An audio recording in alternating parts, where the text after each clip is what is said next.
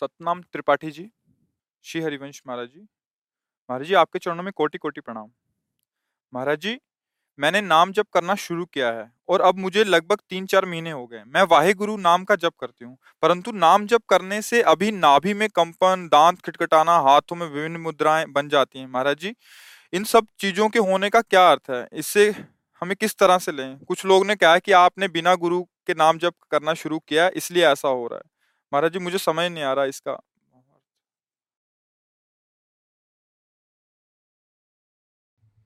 जो वाहे गुरु ही गुरु है, उनका नाम जप करे तो नाम चाहे किसी से ले या ना ले नाम तो उन्हीं का ना वाहे गुरु नाम परमात्मा का है तो। सतनाम उन्हीं का नाम है, ओंकार नाम उन्हीं का नाम है वाहे गुरु उन्हीं को कहते हैं। तो नाम जप करने से ऐसी वृत्तियाँ आती हैं, हमें लगता है बनावट से बचना चाहिए। क्योंकि आप दो चार महीने से जब कर रहे होंगे, यहाँ ज़िंदगी व्यतीत हुई है। आप दो चार घंटे जब करती होंगी, यहाँ चौबीस घंटे प्रयास किया गया है। एक कुंडलनी जागृति, एक स्थिति होती है योग की। उसमें शरीर का कंपायमान हो जाना, वो स्थितियाँ बहुत प्राणायाम प्राण ब्रह्मचर्य, निष्ठ, उनमें आती, जो आठ आठ घंटे पद्मासन लगाए हुए और कुंडलनी जागृत हुई। उनमें ये लक्षण, भक्ति में या वाह गुरु के नाम में जो भाव आता है, उसमें आँसू चलेंगे। हृदय गदगद हो जाएगा। आर्त भाव से पुकार होगी। मुझे लगता है कि डॉक्टर को दिखाओ। आपको बुरा ज़रूर लगेगा, क्योंकि हम आपकी इन बातों का कोई समर्थन नहीं करते। ये भक्ति की कोई बातें नहीं है।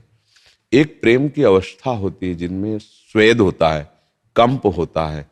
आप खुद स्वीकार करती है, अभी दो चार महीने से नाम जप कर रहे हैं। प्रेम की एक स्थिति होती है, जिसमें शरीर कंपायमान हो जाता है पसीना पसीना हो जाता है, चेहरा एकदम पीला पड़ जाता है। वो भगवत आवेश होता है, वो बहुत आखिरी स्थिति होती है। इसलिए मुझे लगता है, अपने शरीर की कुछ जैसे विटामिन कम होती है, ऐसी भी हो सकता है, या कुछ बनावट भी हो सकती है शरीर की, कोई ऐसी दोष वृत्ति हो सकती है, ये कोई भागवतिक लक्षण नहीं है। क्योंकि हम किसी ऐसी बात का सपोर्ट नहीं करेंगे जो किसी भी महात्मा के जीवन में नहीं आई है। बात पक्की समझ लो कि आप लोग तो साधना क्या करेंगे? मतलब इसीलिए प्रश्न हम कहते कि आप क्या करेंगे साधना, कितनी करेंगे? यहाँ जिन्होंने ऐसे रकील खींच दी संसार की तरफ़ से, फिर चले हम उनके अनुभव की बातें बताते कि ये सब कुछ नहीं है। हाँ अचानक एक वृत्ति जागृत हो जाती है और डूब गए। न शरीर की शुद्ध है, न संसार की शुद्ध है। वो एक है। प्रेम में शरीर का कंपायमान होना, अश्रु प्रवाह हो जाना, या रंग बदल जाना मतलब पीलापन हो जाना, एकदम पसीना पसीना हो जाना, या थरथरा के गिर जाना। इतनी आखिरी स्थिति प्रेम की उन महापुरुषों में होती है, जो बिल्कुल निष्काम, निष्पाप और भगवत चरणारविंद में। ये ये लीला तो हम दो मिनट में अपने लोग कर सकते हैं, लेकिन स्थिति दो मिनट में नहीं ला सकते। ये स्थिति तो भगवान की कृपा से या गुण साधन तेना हुई। तो मुझे लगता है कि नाम जप करो और अपने को संयम में रखो। ऐसी कोई शरीर की हरकतें होती है, उनका कोई महत्व नहीं है।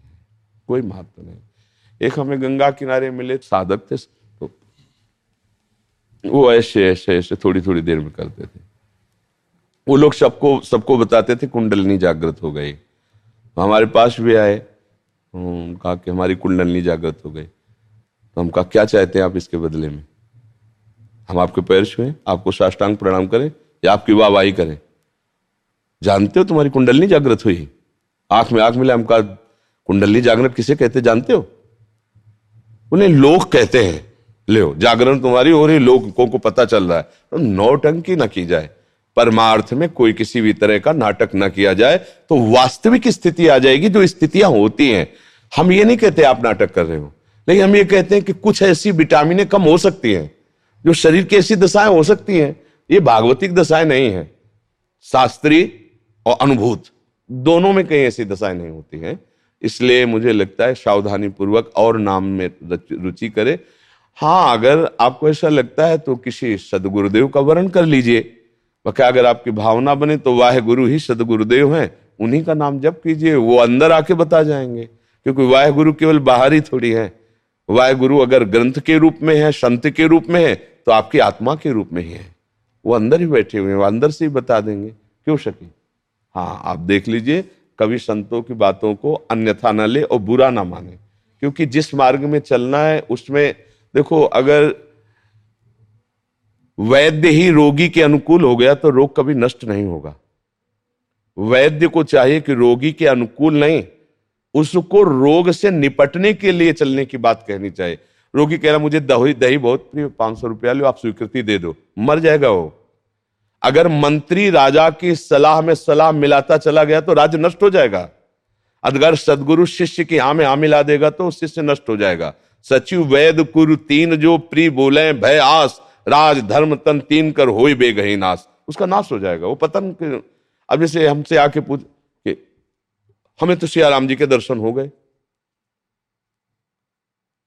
तुम लोगों ने क्या समझ रखा है सियाराम जी को? तो हमें भैया, हो गए होंगे, आप हमसे क्या चाहते हैं? हम आपको हाथ जोड़ के प्रणाम करें, खड़े होकर पैर छुए, कर लेंगे। लेकिन हम आपको बताते हैं, आपको सियाराम जी के दर्शन नहीं हुए। क्योंकि देखो, जो जिस व्यापार में लगा होता है ना, उसमें प्रवीण हो जाता है। अब स्वर्णकार को कसौटी में कसने की ज़रूरत नहीं होती, वो देख के ही बता देगा पहचान के कि इसमें पानी फेरा या असली सोना है। ऐसे ही बचपन से भगवत मार्ग में चल रहे हैं तो ऐसे दृष्टि मात्र से पता चल जाता है, हम सिद्धों को वाली बात नहीं कहते कि आप कितना परमार्थ में हो, क्योंकि उसी विषय के हमें तो इसलिए बहुत दैन्य होकर के इस मार्ग में चलो तो वास्तविक सियाराम जी मिल जाएँगे वास्तविक भागवती की स्थिति आ जाएगी, है मार्ग ऐसा, पर अपने को कहीं अहंकार की पुष्टि के लिए कुछ ऐसी तो ऐसी कोई बात न कहे, ऐसा कोई भाव न लाए, जिससे हमारा परमार्थ ही रुक जाए और हम चार लोगों में अपने यश की प्राप्ति के लिए, सम्मान की प्राप्ति के लिए हम सत्य मार्ग से विचलित हो जाए। एक बार हितदाम में थे तो एक लड़की को लेकर दस बीस लोग, जिसे श्री जी का साक्षात्कार हो गया। हमारे पास, महाराज जी, वो श्री जी का साक्षात्कार हो गया, एक लड़की आ रही। हो सकता है करुणामय स्वामिनी कभी भी किसी पर द्रवित हो जाए उनके लिए थोड़ी कि बच्चा है या बच्ची है या बूढ़ा है, वो तो कभी भी द्रवित हो सकते हैं। हम वो भाग्य बुलाए जब सामने आए तो उनका जो बाह्य श्रृंगार और सब लोगों का हाव भाव सामने बैठे उनका बच्चा, सच्ची बताना तुम्हें श्री जी मिली है? जब आँख, एक ऐसे देखना अलग होता है, वो आँख में आँख डालना अलग बात होता है। पर नहीं महाराज जी, हमने स्वप्न में देखा, हमका बच्चा स्वप्न में देखा। पर नहीं महाराज जी, ऐसा लगा था तुमका हाँ बच्चा, ठीक है। व्यर्थ में अहंकार मत करो। बच्चा, ऐसे तो श्री जी मिली भी जाएँगी, अगर अहंकार करोगे तो बहुत दूर। दस लोगों ने कहा, क्या यार नाटक किए घूम रहे हो? क्या नाटक किए घूम रहे हो? मतलब आप पोस्टर छपवाना चाहते हो इसके, आप इसको पुजवाना चाहते हो बैठाल करके? क्या इसका जीवन बर्बाद करना चाहते हो? चलो, उसको प्रसादी माला दी का हम प्रणाम करते हैं। किसी भी तरह श्री जी से जुड़े मंगल होगा, पर बच्चा, नाटक से कुछ नहीं होना। हमें लगता है सब लोगों को चाहिए, असलियत में चलो, नाटक मत करो। नाटक में क्या होगा? उपहास होगा बाद में। बाद में उपहास होगा, कुछ नहीं होने वाला, ये नाटक ज़्यादा दिन नहीं चलता है। परमार्थ का नाटक करोगे तो ज़्यादा दिन नहीं चलेगा, एक दिन पोल खुल जाएगी। और जब पोल खुलेगी तो ऐसे बेज्जती होगी कि फिर किसी काम के नहीं रहोगे। सत्य से चलो, हम गलत हैं, मानते हम गलत हैं। हम गलत हैं, लेकिन हम सत्य मार्ग में चलना चाहते हैं। अब इसमें कोई प्रश्न नहीं। हमारे अंदर काम है, क्रोध है, लेकिन हम पाना चाहते हैं भगवान को। तो तुम्हारी जय होगी, तुम्हें कोई परास्त नहीं कर सकता। लेकिन काम क्रोध है और हम अपने को साबित करें कि हम निष्काम है, हम निष्क्रोधी है तो जब परीक्षा होगी फेल हो जाओगे। हम बेकार युक्त हैं, भगवान के लायक नहीं है, पर हम उनके बच्चे, हम उनको प्राप्त करना चाहते हैं। मार्ग है, आप दौड़ो आपको स्वीकार कर लेंगे। नाटक की ज़रूरत नहीं, ये सत्य का मार्ग है, इसलिए हम सबको सावध। अच्छा हम सबसे क्या है, अहंकार अंदर होता है ना तो कुछ वाहवाही प्राप्ति के लिए, कुछ प्रणाम नमस्कार के लिए, ऐसा, इसलिए हमारा अहंकार हमको प्रभु से दूर करने के लिए कोई ना कोई रचना रचता है। हमको इससे बचना चाहिए। सत्य मार्ग में चलने पर कभी कोई तुम्हें आँच नहीं आएगी और असत्य मार्ग में चलोगे तो कभी कोई तुम्हें सपोर्ट चाहे जितने करने वाले हो, एक दिन एक भी सपोर्ट नहीं होगा। आँख खोल के देख लो। लाखों सपोर्ट करने वाले होंगे, लेकिन जिस दिन तुम्हारा असत्य खुलेगा, एक भी तुम्हें सपोर्ट करने वाला नहीं मिलेगा और पूरा संसार खिलाफ हो जाए और भगवान तुम्हारे अनुकूल सत्य से चल रहे एक भी बाल बांका नहीं हो सकता। पर यह बात थोड़ा कड़वी है। इसे सह पाना इस पे चल पाना इसीलिए कठिन होता है। अक्षय श्रीवास्तव जी विदिशा से। गुरुदेव श्री हरिवंश आपके चरण स्पर्श। गुरु जी किसी काम को शुरू करने से पहले अपने मन को एकाग्र कैसे करें? भोजन जब पाते हो किसी से सीखा है क्या उसका स्वाद लेना? है? क्योंकि भूख होती है ना तो उस समय हम एकाग्र होके ही तो पाते हैं ना। तभी उसका स्वाद ले पाते हैं। जब किसी भी कार्य करने की आपके अंदर दृढ़ इच्छा होगी तो फिर आपका मन एकाग्र करना नहीं पड़ेगा, अपने आप हो जाएगा। जब कोई भी भोग हमें प्राप्त होता है, हम भोगने की इच्छा वाले हैं तो उस समय हमारा मन एकदम एकांत होता है, केवल उसी भोग में होता है। अगर कोई विक्षेप भी पहुंचाना चाहे तो हमें गुस्सा आएगी कि मान लो हम सुन रहे हैं, या देख रहे हैं, या चख रहे हैं, या भोग रहे हैं, कोई भी। ऐसे ही हम उस कार्य का लक्ष्य बनावे तो एकाग्रता हो जाएगी। हमारे अंदर उत्साह होना चाहिए, जैसे भोगों के लिए होता है। उत्साह संपन्न मदीर्घ सूत्रम, क्रिया विधिज्ञम, व्यसने सुशक्तम शूरम कृतज्ञम दृढ़ सौहृदन चे। लक्ष्मी स्वयं याति निवास है तो ऐसे आचरण वाले के घर में स्वयं लक्ष्मी जी पधारती हैं। जो कार्य करना, उत्साह से संपन्न होकर। मदीर्घ सूत्रम अरे, कल कर लिया जाएगा। नहीं, अभी करना है। हमें दीर्घ सूत्री नहीं बनना अदीर्घ सूत्री अभी। कल के लिए हम कोई कार्य न छोड़ें। जो आज करना है, उसे अभी करना चाहिए। काल करे सो आज कर, आज करे सो अब। क्रिया विधिज्ञम जो कार्य करना उसके विधान का ज्ञाता होना चाहिए। चाहे व्यापार कोई भी कार्य हो, हमें उसकी पद्धति पता होनी चाहिए। व्यसने सुशक्तम व्यापार, नौकरी, किसान जो भी कर रहे हैं, उसे बड़ी लगन पूर्वक करें आसक्त होकर उसमें करें। व्यसने सुशक्तम सूरम, बलवान होना चाहिए। मैं ये नहीं कर पाऊँगा, ऐसा नहीं, प्रयास करूँगा। हार गया, फिर प्रयास करूँगा। और कृतज्ञम, अगर किसी ने हमारे साथ उपकार किया है तो जीवन भर उसको याद रखेंगे हम मानेंगे। दृढ़ सौहृदय सबसे प्रेम का व्यवहार करने वाला। तो लक्ष्मी ऐसे जनों के स्वयं आती है। अगर हम ऐसे लक्षण धारण करें तो हमारे हृदय में एकाग्रता पूर्वक कार्य करने की क्षमता आ जाएगी। टीवी, कभी टीवी देखा है? आपको कोई साधना करनी पड़ी एकाग्रता के लिए? है ना? मनपसंद फ़िल्म है तो तीन घंटे एकदम समाधि। नहीं नहीं मिल जाएगा। तो इसमें कोई साधना नहीं करनी पड़ी, रुचि आई। आपकी रुचि उसमें लग गई। ऐसे आप किसी भी कार्य को रुचि पूर्वक कीजिए तो एकाग्रता अपने आप हो जाएगी। हाँ अगर अरुचि है तो फिर, प्रमाद है तो भी बात नहीं बनेगी। इसलिए मुझे लगता है एकाग्रता सहज में हो जाती है उसमें जिसमें हमारी रुचि होती है। यदि हमारी धन कमाने में रुचि है तो क्रियाओं पे एकदम आसक्ति बड़े सावधानी से करेंगे क्योंकि हमें धन चाहिए। अगर भगवान चाहिए तो हमारी भजन में रुचि हो जाएगी भोग चाहिए तो क्रियाओं में भोगों में रुचि हो जाएगी। हम देखते हैं एकाग्रता वही होती है जहाँ हमारी रुचि होती है। नहीं? हाँ तो हम रुचि बढ़ावे जिधर चलना है तो एकाग्रता अपने आप उधर हो जाएगी। बनारस से आभास मालगुड़ी। गुरुदेव, आपके चरणों में कोटि कोटि प्रणाम। गुरुदेव भगवान, संसार साधन और श्रीजी साध्य हैं, ये तो समझ आता है, परंतु साधन एवं साध्य दोनों ही श्रीजी हैं, ये भावना कैसे पुष्ट हो? जब समझ में आ जाएगा तब, अभी आया नहीं समझ में। एक होता है बाहरी समझ, एक होती है अनुभूति। जब ये अनुभूति समझ में आ जाएगी, तब साधन और साध्य एक हो जाते हैं, यही उसकी परिणाम स्थिति होती है।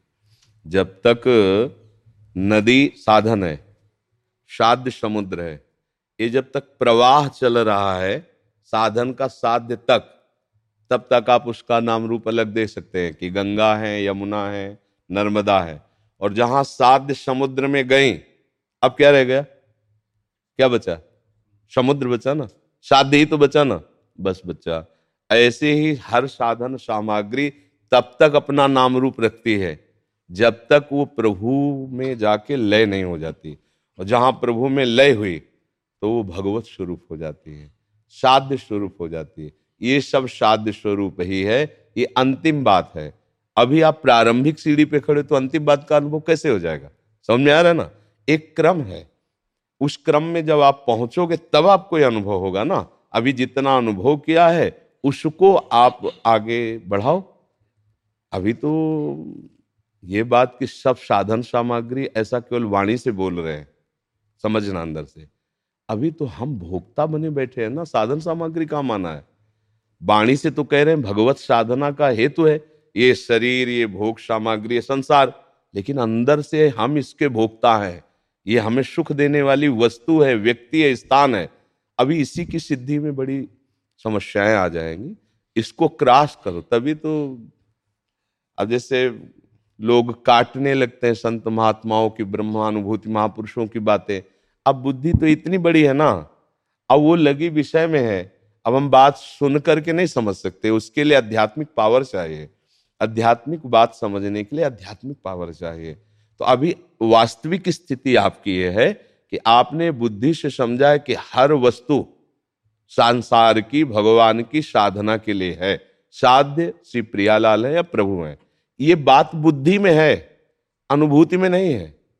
जिस दिन अनुभूति में आएगी तो पहला काम में होगा कि आप निष्काम हो जाओगे।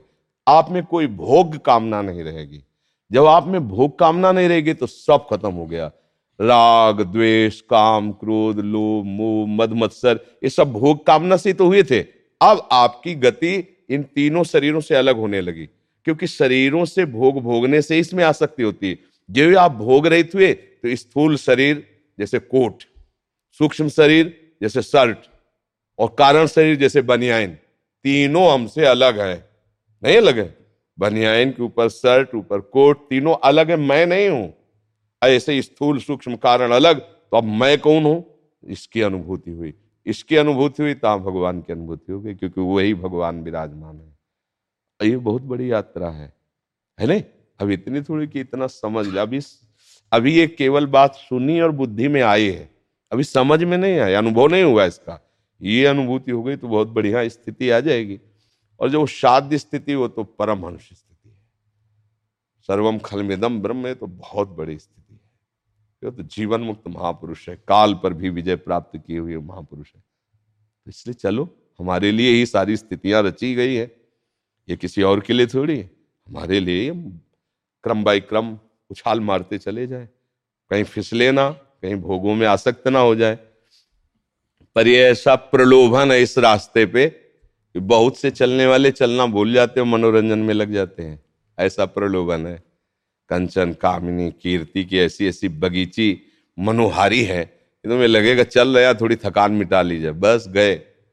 इसमें यही है कि जैसे चार सौ योजन का समुद्र हनुमान जी महाराज लांग रहे थे खबर लेने के लिए तो मैनाक प्रकट हुआ बीच में।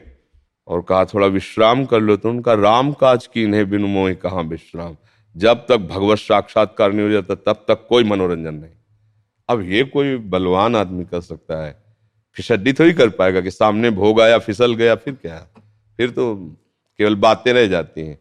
इसीलिए बातें बहुत होती हैं, पर अनुभूति करने वाला कोई बिरला ही होता, वो होता लक्ष्यवान लक्ष्यवान जैसे एक बार द्रोणाचार्य जी ने सबको अस्त्र विद्या सिखाई फिर एक पेड़ में चिड़िया बांधी और खड़ा किया युधिष्ठिर जी को हाँ चिड़िया के आँख में निशाना लगाना है। अब तुम्हें क्या दिखाई दे रहा है? बोले, डाल डाल के ऊपर चिड़िया, बोले, रख दो धनुष बाण। चलो पीछे हटो। सबसे पूछा। सबने ऐसे ही हाँ वृक्ष वृक्ष में डाल है, डाल के ऊपर चिड़िया है, चिड़िया की ऐसा अर्जुन से पूछा, क्या दिखाई दे रहा है? उनका, सिर्फ़ आँख। सिर्फ़ आँख? न डाल, न चिड़िया, क्योंकि वेदना क्या है? आँख वेदना, सिर्फ़ आँख उसकी। सर्वश्रेष्ठ धनुर्धर का आशीर्वाद दिया। ऐसा उपासक चलता है डाल भी नहीं दिखाई देनी चाहिए, चिड़िया भी नहीं दिखाई देनी चाहिए। अर्थात संसार भी नहीं दिखाई देना चाहिए और मैं भी नहीं दिखाई देना चाहिए। केवल प्रभु, तभी वो प्रभु की तरफ़ बढ़ता है। तो इसीलिए लंबी यात्रा होती फिर। और अगर गुरु कृपा हो जाए और अंदर लक्ष्य बन जाए तो हमारे लिए ये मार्ग किसी और के लिए थोड़ी, हम पार हो जाएँगे। प्रलोभन न करें, फंसे न किसी आकर्षण में। आकर्षण भी होता है और भय भी होता है। जब आप इस मार्ग में चलोगे तो आपका परिवार विरोधी हो सकता है, आपका मन विरोधी हो सकता है, आपके यार मित्र विरोधी हो सकते हैं। अब बोलो, और विरोधी हो जाए तो चलेगा, मन ही विरोध करने लगता है, पर उसकी भी नहीं सुनना है। ये बहुत वीर बहादुरों का मार्ग है, बड़ा बहादुरों का मार्ग वो बहुत बहादुर, ये सब लोग जानते नहीं, वो बहुत बहादुर है, जो माया पर विजय प्राप्त कर लेता है। संसार पर ऐसे गोली और बंदूक से विजय प्राप्त करना भी कठिन है, पर संसार के आकर्षण पर विजय प्राप्त करे। सुंदर से सुंदर भोग है, लेकिन भोगने की इच्छा नहीं। यह है विजयी पुरुष। भागना नहीं। हर भोग उपस्थित है। सब फ्री है, लेकिन कोई इच्छा ही नहीं भोगने की। अब ये विजयी पुरुष कहा जाएगा। अब इसे कोई परास्त नहीं कर सकता। भोगों की इच्छा है, पर भाग रहे हैं तो बैरागी है। भाग रहा है अभी, और जब अनुभूति हो गई तो जैसे भुना हुआ चना है ना, चाहे जितना खाद पानी लगाओ, उसमें अंकुरण नहीं होना, क्योंकि भुन गया। ऐसे जो ज्ञानाग्नि में भस्म हो गया जिसका मन, भगवत स्वरूप हो गया, उसका नहीं स्वात्मा रामम विषय मृग तृष्णाम भ्रमयती। आत्मा राम पुरुष कभी किसी भी विषय मृग तृष्णा में भ्रमित नहीं होता। अगर ज्ञानी होकर भोगों को भोगता है, भोगों की इच्छा है तो अज्ञानी ही है, वो बातें भले ज्ञान की चाटे। अगर कोई महान भक्त होकर के भगवान के सिवा और कहीं सुख मानता है तो केवल बातें ही हैं, अभी भक्ति का रंग नहीं आया। इसीलिए दुर्लभ है ज्ञान और दुर्लभ है भक्ति, इसीलिए दुर्लभ है। भक्ति का स्वांग कर लेना सरल है, लेकिन भक्ति की कसौटी पे कसना, ये बहुत कठिन बात है। और इस पे जो कस गया, फिर भगवान को अधीन कर लेता है। भगवान को अधीन कर, सुमीर पवन सुत पावन नामो, अपने बस कर ही राखे रामो। जानकी जी ने बौछार कर दी हनुमान जी के ऊपर। अष्ट सिद्धि नौ निधि के दाता। असवर दीन जानकी माता, राम रसायन तुम्हारे पाशा देखो कितनी बड़ी बात दे दी कि राम का जो रस रूप है वो तुम्हारे पास रहे। तुम्हारी कृपा के बिना कोई राम रस प्राप्त नहीं कर सकता। ये है भक्ति का स्वरूप। अधीन हो, अधीन कर लिया अपने आराध्य देव को। तो ऐसे थोड़ी अधीन होगा। जब हर चोट खाकर प्रभु की तरफ़ बढ़ोगे तो देख रहे कि मेरे लिए बच्चा इतना कष्ट सह रहा है मेरा। बस फिर निहाल कर देते हैं। फिर वो उसको अपनी शरण में लेकर के अपने आप को निछावर कर देते हैं। ऐसा आज तक कोई दानी नहीं देखा गया। जो अपने आप को दे दे, वो सिर्फ़ श्री भगवान है। नहीं, और कुछ हमारा ले सकते हो? यहाँ तक दानी देखे गए। लेकिन अपने आप को समर्पित कर दे जो। वो केवल भगवान ही। इसीलिए अति उदार है भगवान। अपने आप को अपने सेवक को दे देते अब जहाँ चाहो, खड़ा कर लो, जैसे चाहो वैसे। देखो न, रथ आंक रहे कभी किसी भक्त के चरण चापते देखे गए, कभी किसी की सेवकाई करते देखे गए। और ऐसे ऐसे पार्षद हैं कि अनंत शक्ति संपन्न सेवक हैं भगवान के। जय विजय आदि जो पार्षद है, अनंत बलशाली। भगवान स्वयं सेवा अपने भक्तों की की, उनको आदेश नहीं किया पार्षदों को। स्वयं जाके ये दिखाया कि मेरी भक्ति मुझे अधीन कर लेती है। नवनीत सिंह जी जयपुर से। महाराज जी, आपके चरणों में कोटि कोटि प्रणाम। महाराज जी, जो मेरी गुरु प्रदत्त माला है, हमारे घर में कोई अतिथि आए थे, उन्होंने मंदिर से उठा के उसमें जप कर लिया। महाराज जी, इस परिस्थिति में मुझे अभी क्या करना चाहिए? मैं उसमें जप कर सकता हूँ? उस माला को यमुना जी में प्रवाहित कर दो। ये माला ऐसी नहीं कि ऐसे सब कोई छू ले। इसके लिए शासन भी होना चाहिए और गुप्त भी रखना चाहिए। आपका अगर सोने का माला होता तो आप तिजोरी में बंद करके रखते। खुला रखते ही नहीं कि रिश्तेदार, नातेदार कोई भी अगर जेब में डाल लिया तो क्योंकि महँगा है। इससे भी असंख्य गुना महँगा है ये तुलसी का माला। क्योंकि इसमें हमने राधा नाम जपा है, मंत्र जपा है, कोई छुए ना, कोई जपे ना। यहाँ तक कि हमारा माला हमारे प्राणों से भी अधिक प्रिय होना चाहिए। पूज्यपात सूर्य बाबा जिनका कि अपना माला, अपना आसन, अपना मंत्र, अपनी उपासना, ये सब सामाजिक रिश्ते नातेदारों में बांटने वाली थोड़ी चीज़ है। सब ऐसे बाहर रखा रहेगा, कोई भी उठा सकता है। इसलिए उसको सुव्यवस्थित रखे, ऐसे तो आप ताला वाली व्यवस्था रखो कि ऐसी जगह रख दो ताला लगा हुआ है। उसे यमुना जी प्रवाहित करके नवीन माला ले लो। फिर आप अपना अपना जो गुरु मंत्र वही जपो उसमें। वो दूसरा क्या जपा है उसमें क्या किया है? ऐसे।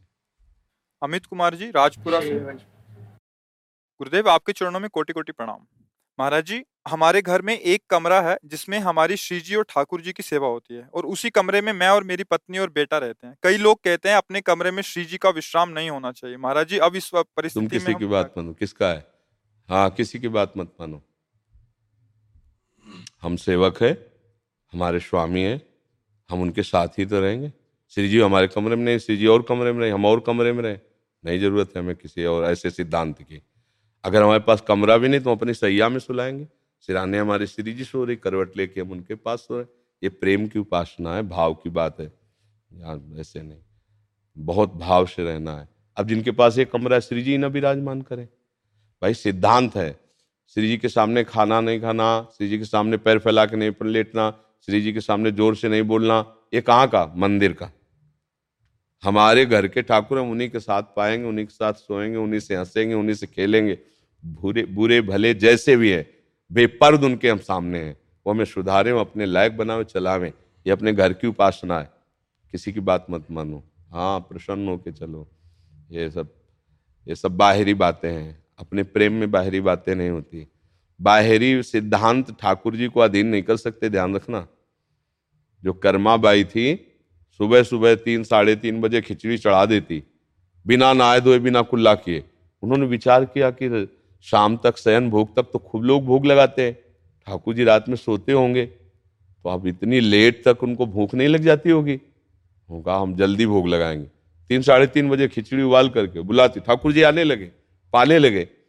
अब एक दिन सात, आठ बजे स्नान करने जा रहे थे तो एक नियम संयम वाले महात्मा मिले। कर्मा भाई अब स्नान करने जा रहे हो, तुम भक्त होकर के? तो उनका महाराज, वो सुबह से खिचड़ी बनाते ना ठाकुर जी को। इसीलिए अपनी बातें सबको नहीं बतानी चाहिए, उपासना की। गुरुजनों से ही बात करनी चाहिए। उन्होंने कहा ठाकुर जी को भोग लगाती हो ना, सुबह सुबह ठाकुर, कितना बड़ा पाप कर रहे हो, अपराध कर रहे हो। बिना नहाए धोए ठाकुर को भोग लगाते हो, उनको ये तो बड़ा अपराध है। अब उनके संतों पे श्रद्धा थी अच्छा तो अब वो सुबह शुरू हो गई स्नान और सब करते हुए, फिर भोग बनाया और बुलाया ठाकुर जी एक कवल लिपाए तेले मंदिर का पट खोला तो भागे जगन्नाथ जी। वहाँ खिचड़ी मुख में लगी थी वैसे। तो वहाँ सेवकों ने कहा, जय जय, अभी तो भोग भी नहीं पद रहा है, आप कहाँ से खिचड़ी लगाए? अरे बोले एक महात्मा है ना, बड़ी पंडिताई छाट दिया कर्मा भाई से। अब वो हमें प्यार से तड़के पवाती थी, अब उनका भोग लेट विलंब से लगा, इसीलिए ऐसा। तो अच्छा तो उनका आदेश कर दो जाके कर्मा बाई को कि तुम जैसे बनाती थी, वैसे ही बनाओ, ये सब सिद्धांत दूसरों के लिए, प्रेमियों के लिए नहीं, भगवान ने स्वयं कहा। तो इसलिए अब हम मान लो एक छोटा सा कमरा है, अपने परिवार का पोषण कर रहे हैं तो उपासना नहीं करें हम। हम श्री जी की सेवा ना विराजमान करें। ये किसी की बात नहीं माननी है, अपने मार्ग से चले।